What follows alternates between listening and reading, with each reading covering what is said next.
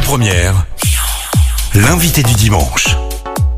Bonjour Michel Rivasi, bienvenue euh, sur Lyon Première. Je crois que vous êtes euh, actuellement du côté de Montélimar, chez vous là-bas. Oui, je suis dans la Drôme, oui. Vous êtes confiné comme tout le monde. Comment ça se passe quand on est député dans ces moments-là? Bah, écoutez, on est confinés, oui, et on travaille par visioconférence de 9h du matin jusqu'à 8h du soir. Il y a énormément de réunions pour les commissions, pour les groupes de travail, sur différents sujets. Alors justement, des sujets où vous n'en manquez pas. Vous avez été euh, euh, au centre d'un documentaire qu'on a pu voir à la télévision très récemment et qui est toujours disponible en replay, dans lequel on vous voit mener de nombreux combats et on va en parler ensemble si vous voulez bien. Mais d'abord, je voudrais vous amener directement sur une des actualités qui vous touche et qui touche tous les Français. Euh, c'est la vaccination dont on parle beaucoup en ce moment. Et je crois que vous avez été à tort euh, mêlé à des rumeurs, euh, des appels à ne pas se vacciner. Est-ce que vous pouvez nous préciser votre, votre position là-dessus et nous dire ce que vous entendez par euh, le fait de demander plus de transparence des contrats au niveau européen Oui, alors, euh, vous savez qu'en ce moment, on est en plein sujet, effectivement, sur la vaccination contre euh, la Covid. Et, et moi, ma position, c'est toujours de dire, si on trouve un vaccin efficace où il n'y a pas d'effet secondaire, eh bien, c'est vrai que par rapport à la situation, les gens doivent se faire vacciner.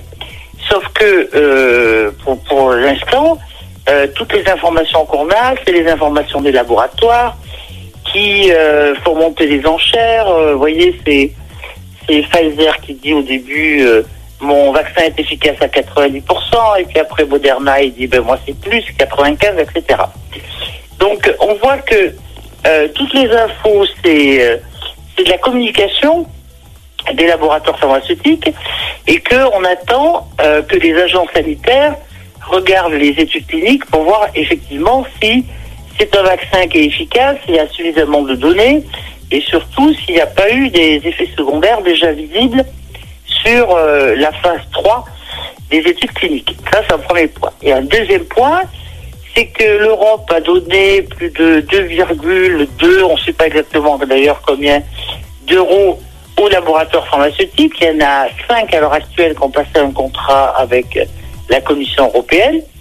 Et on demande la transparence parce que d'une part c'est de l'argent public et on voudrait savoir euh, combien, quelle est la somme qui est donnée au laboratoire exactement en fonction du type de vaccin et puis euh, quel est le prix euh, que euh, les laboratoires ont indiqué pour la vente de leur vaccin Est-ce qu'il y a des, de- des brevets, ce qu'on appelle la propriété intellectuelle Euh, Est-ce que combien il y a de lieux de production Puisque vous savez que c'est des préachats euh, et donc ça permet aux laboratoires de s'organiser pour que ils puissent sortir leur vaccin pour le plus grand nombre. Euh, et puis surtout, quelle est la responsabilité qu'ont les laboratoires vis-à-vis des effets secondaires? Parce que là, il y a plusieurs sons de cloche. Et euh, nous, on ne voudrait pas que euh, ce soit en fonction des États membres qui achètent les vaccins, mais que la responsabilité des effets secondaires incombe aux laboratoires pharmaceutiques. Mais tout ça, c'est une boîte noire où on n'a pas accès aux infos. Et on est plusieurs députés à s'insurger contre ce manque de transparence euh, concernant, euh, concernant ces vaccins. Est-ce que, Voilà. est-ce que ça va au-delà de, de cette inquiétude-là? Est-ce que vous avez d'autres infos qui vous rendent méfiante déjà vis-à-vis de ces, ces vaccins concrètement? Ben, C'est-à-dire que, vous savez, ce sont, il y a beaucoup de vaccins assez innovants. Hein. Euh, il y a beaucoup de vaccins génétiquement modifiés, que ce soit AstraZeneca, que ce soit des vaccins chinois, que ce soit euh, d'autres vaccins comme euh, Sanofi GSK. Il y a les deux là qui sont euh, presque prêts pour avoir leur autorisation de mise sur le marché, qui sont les vaccins ARN messagers. Vous savez, moi je suis biologiste. Oui. Et ce sont, c'est la première fois que on va donner une autorisation à ce type de vaccin. Et on a très très peu de recul, si ce n'est pas du tout vis-à-vis des effets secondaires, parce que ça peut entraîner, vous voyez, des maladies auto-immunes. Il y a, il y a un risque au niveau de ces vaccins ARN messagers euh, qui effectivement existe. Et donc, euh, on va un peu attendre, vous voyez, avant de se faire vacciner, de savoir exactement quels sont ces effets secondaires. Donc, voyez ma position, et d'ailleurs, j'ai jamais bien compris toutes ces rumeurs et ces fake news qui circulent. Ça n'a jamais été d'être contre les vaccins. Ça a toujours été OK pour un vaccin, surtout vu la situation actuelle, mais à ce moment-là qu'on ait toutes les informations concernant ces vaccins. Et on, moi, je ne, je n'accepte pas euh, qu'il n'y ait qu'une communication des laboratoires et pas de communication par des experts, si vous voulez, dénués de conflits d'intérêt vis-à-vis des laboratoires, qui vont nous dire exactement ce qu'il en est sur les effets secondaires. Alors, Michel Rivasi, venons-en à ce documentaire dans lequel on découvre, euh, évidemment, pour ceux qui ne vous connaissent pas, que c'est pas la première fois que vous alertez comme ça sur des sujets pour lesquels on vous prend pas forcément tout de suite, euh, j'allais dire, au sérieux. On vous donne pas un crédit d'office. Et la première, euh, la première des alertes que vous avez lancées, c'est à l'époque où vous avez créé la CRIRAD. C'était pour le nuage de Tchernobyl. Déjà à l'époque, vous alertiez sur les retombées et on vous disait, mais non, c'est n'importe quoi. Le nuage, il s'est arrêté à la frontière française. Oui, c'est exactement ça. Vous savez, euh, c'est un peu dû à ma formation scientifique. Quand j'ai vu, euh, au moment de l'accident de Tchernobyl, c'était donc en, c'était le 26 avril 86, que les pays, euh, certains prenaient des mesures assez draconiennes vis-à-vis des enfants, vis-à-vis des végétaux que les gens pouvaient consommer, etc. Et que nous, en France, il y avait la météo qui mettait stop vous voyez, entre l'Allemagne et la France, en disant que la France était épargnée et qu'il y avait un anticyclone qui protégeait la France, alors que début mai, il commençait à pleuvoir de façon importante. Euh, j'ai eu des doutes et avec un certain nombre de personnes, on a voulu faire analyser des échantillons et grâce d'ailleurs à la faculté de Villeurbanne à Lyon, euh, on a pu faire les premières mesures qui démontraient que eh ben, on avait été touché comme les autres pays euh, et qu'il y avait tous les radioéléments qui provenaient de l'accident de Tchernobyl. Et c'est vrai qu'au début, vous voyez, c'est un peu... Euh, sauf qu'il n'existait pas les réseaux sociaux à l'époque. Mais j'étais attaquée par le préfet, même par Madame Barzac, qui disait mais comment ces gens puissent... Euh, qui, qui, qui dénoncent justement le fait que le nuage a traversé la France, et qui sont-ils euh, vous voyez, la vérité est infuse en fait dans le ce fameux SCPRI à l'époque, ce service central de protection contre les rayonnements ionisants. Et c'était vraiment incroyable, les attaques que j'avais subies, mais avec, vous voyez, euh, de la détermination, de l'opiniâtreté, et grâce à la CRIRAL, quand on a pu aussi s'équiper d'appareils qui ont démontré, preuve à l'appui, qu'il y avait des régions qui avaient été particulièrement touchées en fonction justement des retombées de Tchernobyl, en fonction des, des précipitations, eh bien, euh, eh bien maintenant c'est reconnu et qu'il euh, y a toute la partie est et notamment aussi la Corse qui a été particulièrement touchée par ces retombées. Et avec le recul, quand on voit notamment dans le documentaire justement que Michel Barzac, euh, vous l'avez dit, elle vous, elle vous traite avec beaucoup de dédain. Elle dit, ce sont des gens qui travaillent avec des petits fours, c'est pas sérieux. On se dit que, est-ce que aujourd'hui, selon vous, euh, on ne devrait pas aussi s'inquiéter de paroles ministérielles quand on voit à l'époque avec quelle facilité elle balaye votre argumentation de manière très officielle. Est-ce que les choses ont changé ou est-ce qu'aujourd'hui vous prenez la parole des ministres avec le même, euh, le même recul et la même euh, méfiance finalement? Mais c'est vrai qu'il y avait une, un mépris. Moi je me rappelle de cette ministre-là qui disait mais qu'est-ce que c'est ces gens? Vous voyez, lorsqu'il y avait un château de plomb où on mettait les échantillons. Elle, parlait des instruments de cuisine. En fait, c'était assez incroyable. Et c'est toujours un peu, effectivement, ce qu'on entend. C'est-à-dire que tous les ordres viennent d'en haut. On a l'impression que on prend pas du tout en compte l'expertise citoyenne.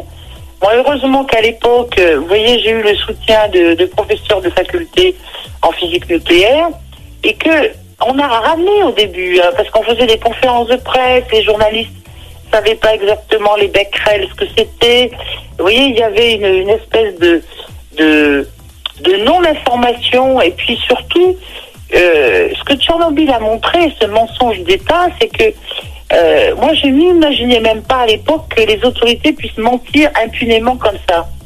Et heureusement qu'il y a eu des mesures, vous voyez, preuve à l'appui.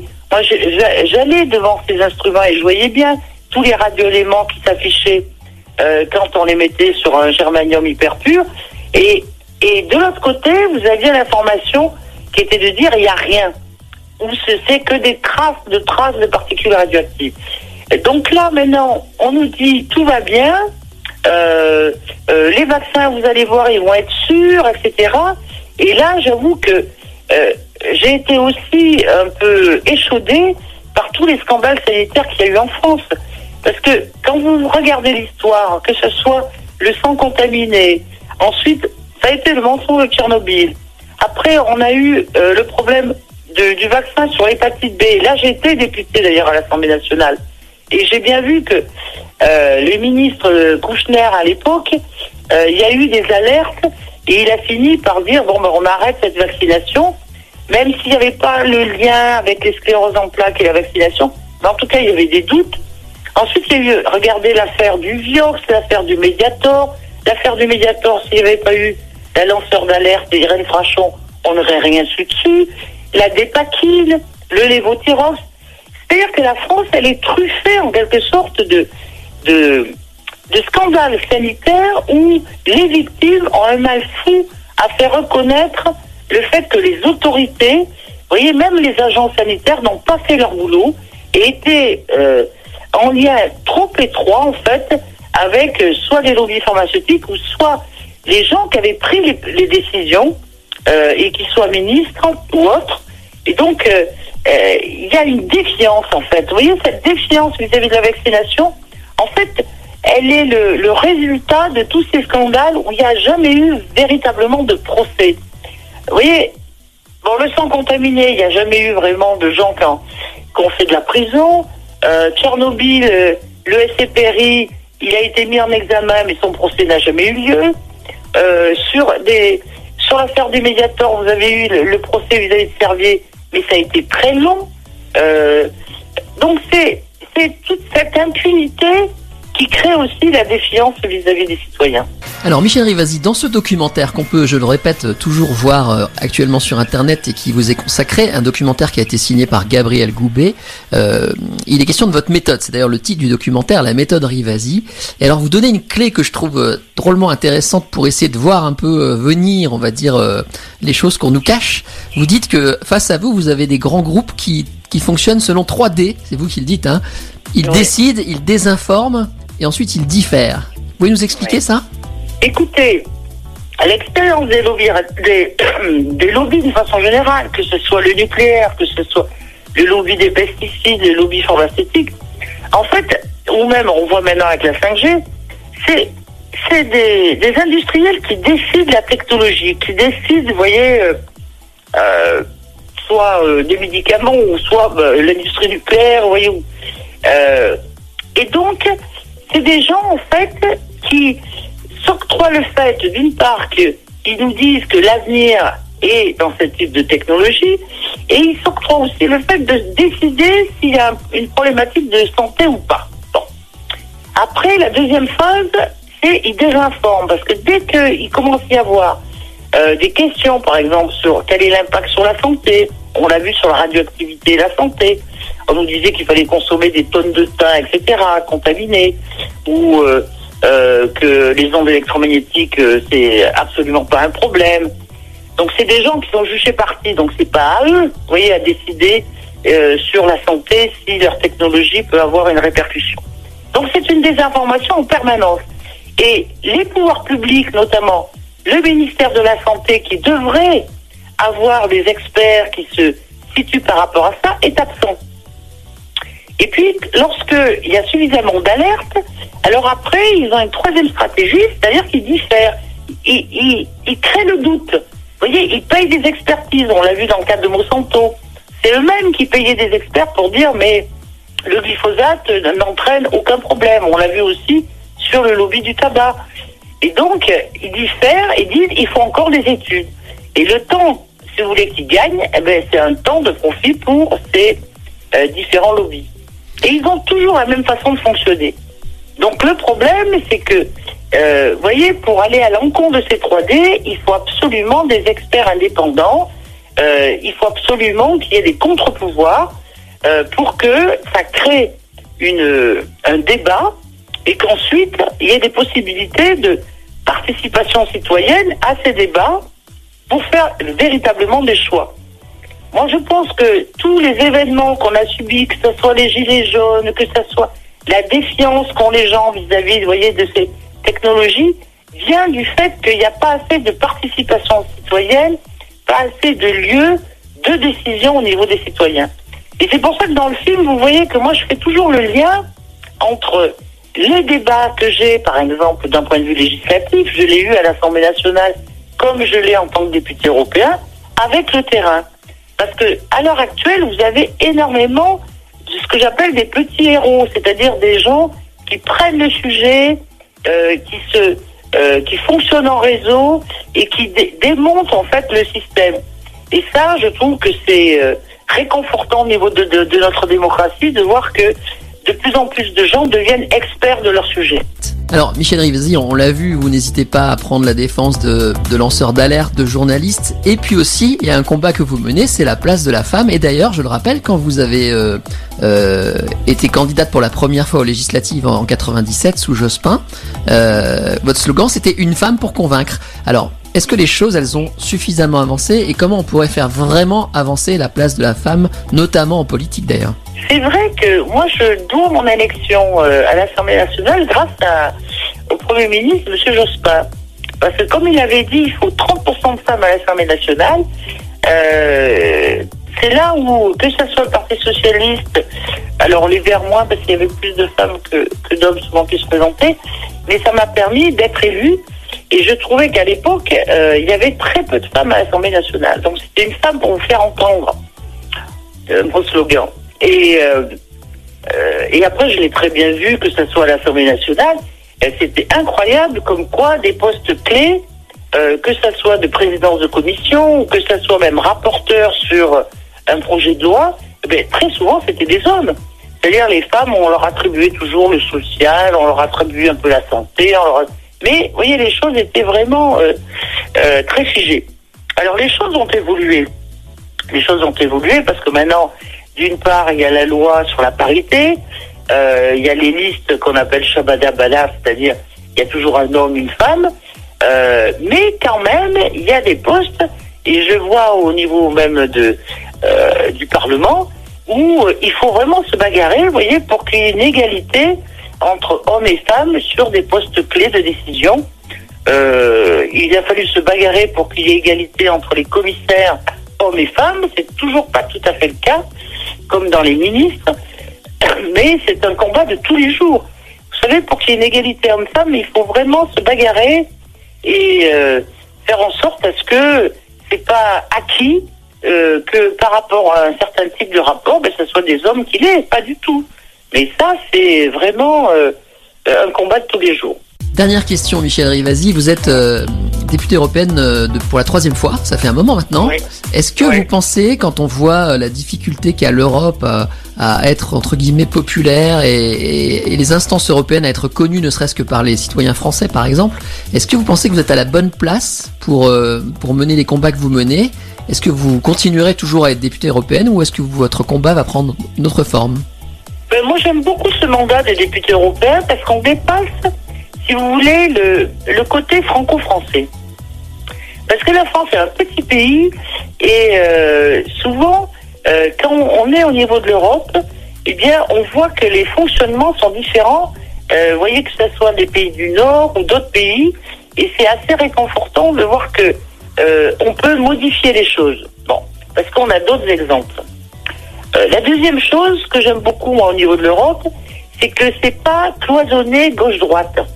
C'est-à-dire que quand vous faites un- une directive, vous avez toujours euh, différents groupes politiques et il faut trouver euh, des amendements, voyez, qui permettent d'avoir le plus de votes possible par rapport à, votre, à, vos, à vos amendements. Donc, c'est une, une politique, ce qu'on appelle de compromis. C'est-à-dire que vous êtes obligé d'aller vers l'autre et l'autre qui vient vers vous pour essayer de trouver une formulation qui convient aux deux sans en perdre, si vous voulez, la substance. Et ça, je trouve que c'est une approche intelligente. Alors que quand j'étais à l'Assemblée nationale, vous voyez, tout ce qui venait de la gauche, c'était bien, de la droite, c'était pas bien, etc. Et donc, on avait du mal à faire avancer les projets parce que la vérité, elle n'est pas euh, forcément que dans un groupe. Vous voyez, c'est un, un échange, un dialogue, une construction collective. Donc ça, ça me plaît beaucoup, et mais sans perdre le lien avec le terrain. Vous voyez, moi, je suis assez fidèle dans mes combats, que ce soit sur le nucléaire, mais que ce soit sur les pesticides, etc. Je trouve ça très important de faire le lien entre votre combat euh, d'un point de vue législatif, où vous, vous essayez d'avoir des textes qui correspondent à une réalité. Et ça demande énormément d'énergie euh, d'aller voir les gens sur le terrain, mais c'est pour moi indispensable pour justement montrer aux gens que vous êtes toujours proche de leurs euh, problématiques et que vous êtes là pour défendre quand même les plus démunis, les plus touchés, les plus impactés, et pas justement euh, une élite, vous voyez, qui euh, euh, qui se trouve privilégiée et qui ne veut pas remettre en question les privilèges. En plus, vu la situation mondiale, que ce soit le réchauffement climatique, regardez les urgences sanitaires, ce qui se passe sur le Covid, euh, que ça soit aussi par rapport à l'urgence sécuritaire avec le terrorisme, vous voyez que il faut vraiment essayer de mieux comprendre la société et surtout aller dans un sens qui est pour le plus grand nombre, pour l'intérêt général et non pas pour une minorité. Parce que sinon, si vous donnez pas un sens à vos combats, eh bien vous allez tomber dans le complotisme, vous allez tomber dans, dans la défiance, vous allez tomber dans le fait que vous ne croyez plus personne. Et ça, pour moi, c'est très grave. La, société à l'heure actuelle est dans un euh, dans une orientation, si vous voulez, qui m'inquiète parce que il n'y a plus de lien avec les gens. Et en plus, avec le confinement, vous voyez, ça réduit encore plus les, liens de façon incroyable.